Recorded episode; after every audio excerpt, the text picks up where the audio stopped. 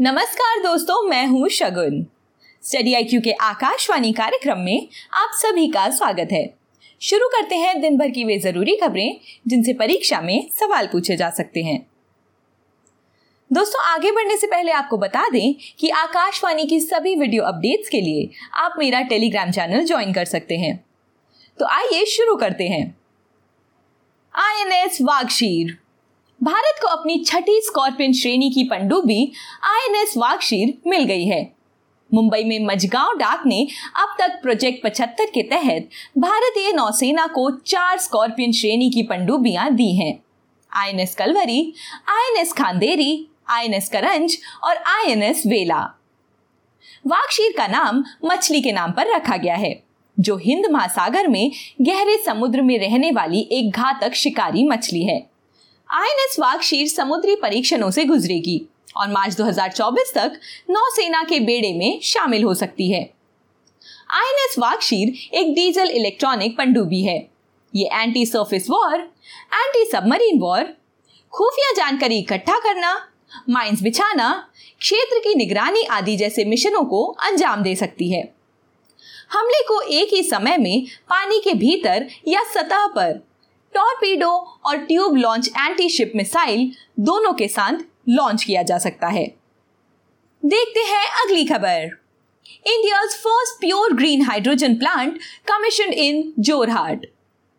Oil India limited ने असम में Jorhat pump station पर भारत के पहले निन्यानवे दशमलव नौ नौ नौ प्रतिशत शुद्ध ग्रीन हाइड्रोजन पायलट प्लांट की स्थापना की है। इसमें आयन एक्सचेंज मेम्ब्रेन यानी एईएम इलेक्ट्रोलाइजर संरचना का उपयोग करके उत्पन्न बिजली से ग्रीन हाइड्रोजन का उत्पादन होता है। आपको बता दें कि भारत में पहली बार एईएम तकनीक का इस्तेमाल किया जा रहा है।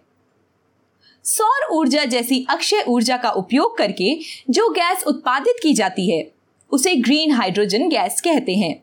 इसमें ग्रीन हाउस गैस का उत्सर्जन नहीं होता। ये भविष्य में जीवाश्म ईंधन का एक बेहतर विकल्प हो सकता है। आइए बढ़ते हैं अगली खबर की ओर।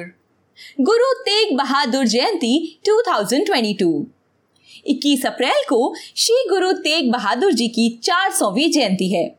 इस अवसर में प्रधानमंत्री श्री नरेंद्र मोदी स्मारक सिक्का और डाक टिकट जारी करेंगे। श्री गुरु तेग बहादुर जी का जन्म अप्रैल 1621 में पंजाब के अमृतसर में हुआ था। इनके पिता छठे सिख गुरु गुरु हर गोविंद और माता नानकी थीं। गुरु तेग बहादुर एक महान शिक्षक के साथ साथ एक उत्कृष्ट योद्धा, विचारक और कवि भी थे इन्हें सृष्टि दी चादर यानी प्रोटेक्टर ऑफ़ ह्यूमैनिटी और हिंद दी चादर यानी शील्ड ऑफ़ इंडिया भी कहा जाता है 24 नवंबर 1675 को मुगल सम्राट औरंगज़ेब के आदेश पर गुरु तेग बहादुर की दिल्ली में हत्या कर दी गई थी। आपको बता दें, सिख परंपरा के अनुसार सिख धर्म गुरु नानक द्वारा स्थापित किया गया था और बाद में नौ अन्य गुरुओं ने इसको बढ़ाया। ये धर्म भक्ति आंदोलन और वैष्णव हिंदू धर्म से प्रभावित था। ये धर्म विभिन्न अनुष्ठानों जैसे उपवास, अंधविश्वास मूर्ति पूजा आदि की निंदा करता है। आदि ग्रंथ को सिखों द्वारा शाश्वत गुरु का दर्जा दिया गया है और इसी कारण इसे गुरु ग्रंथ साहिब के नाम से जाना जाता है। बढ़ते हैं आज की आखिरी खबर की ओर। Civil service day. 21 अप्रैल 2022 को पंद्रहवा सिविल सर्विस दिवस मनाया जा रहा है। इस दिवस के अवसर पर भारतीय प्रशासनिक सेवा और राज्य प्रशासनिक सेवा के सदस्य नागरिकों के प्रति अपनी प्रतिबद्धता को जताते हैं। वर्ष 2022 की थीम विजन इंडिया एट 2047 शासन नागरिकों और सरकार को करीब लाना है।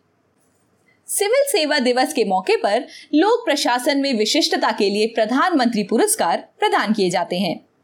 सिविल सेवा दिवस के रूप में 21 अप्रैल की तारीख इसीलिए अहम है क्योंकि 21 अप्रैल उन्नीस को स्वतंत्र भारत के पहले गृह मंत्री सरदार वल्लभ भाई पटेल ने दिल्ली के मेटकॉफ हाउस में प्रशासनिक सेवा के प्रोबेशनरी अधिकारियों को संबोधित करते हुए सिविल सेवकों को स्टील फ्रेम ऑफ़ इंडिया कहा था। सिविल सेवा दिवस को पहली बार दिल्ली में 2006 में मनाया गया था। सत्येंद्र नाथ टैगोर सिविल सेवा में चयनित होने वाले पहले भारतीय थे। भारत में सिविल सेवा की नींव वॉरेन हेस्टिंग द्वारा रखी गई थी। लेकिन बाद में लॉर्ड कार्निवल्स द्वारा इसमें सुधार लाने के कारण उन्हें भारत में नागरिक सेवाओं का जनक कहा जाता है। तो आइए दोस्तों नोट करते हैं आज का सवाल।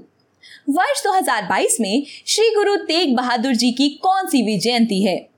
ऑप्शन ए, तीन सौ निन्यानवेवी ऑप्शन बी, चार सौ सौवी ऑप्शन सी, चार सौ एक एकवी और ऑप्शन डी, चार सौ दो दोवी सही जवाब कमेंट बॉक्स में लिखिए। तो दोस्तों, ये थी हमारी आज की कुछ विशेष खबरें। मिलती हूँ कल आपसे इसी समय। नमस्कार।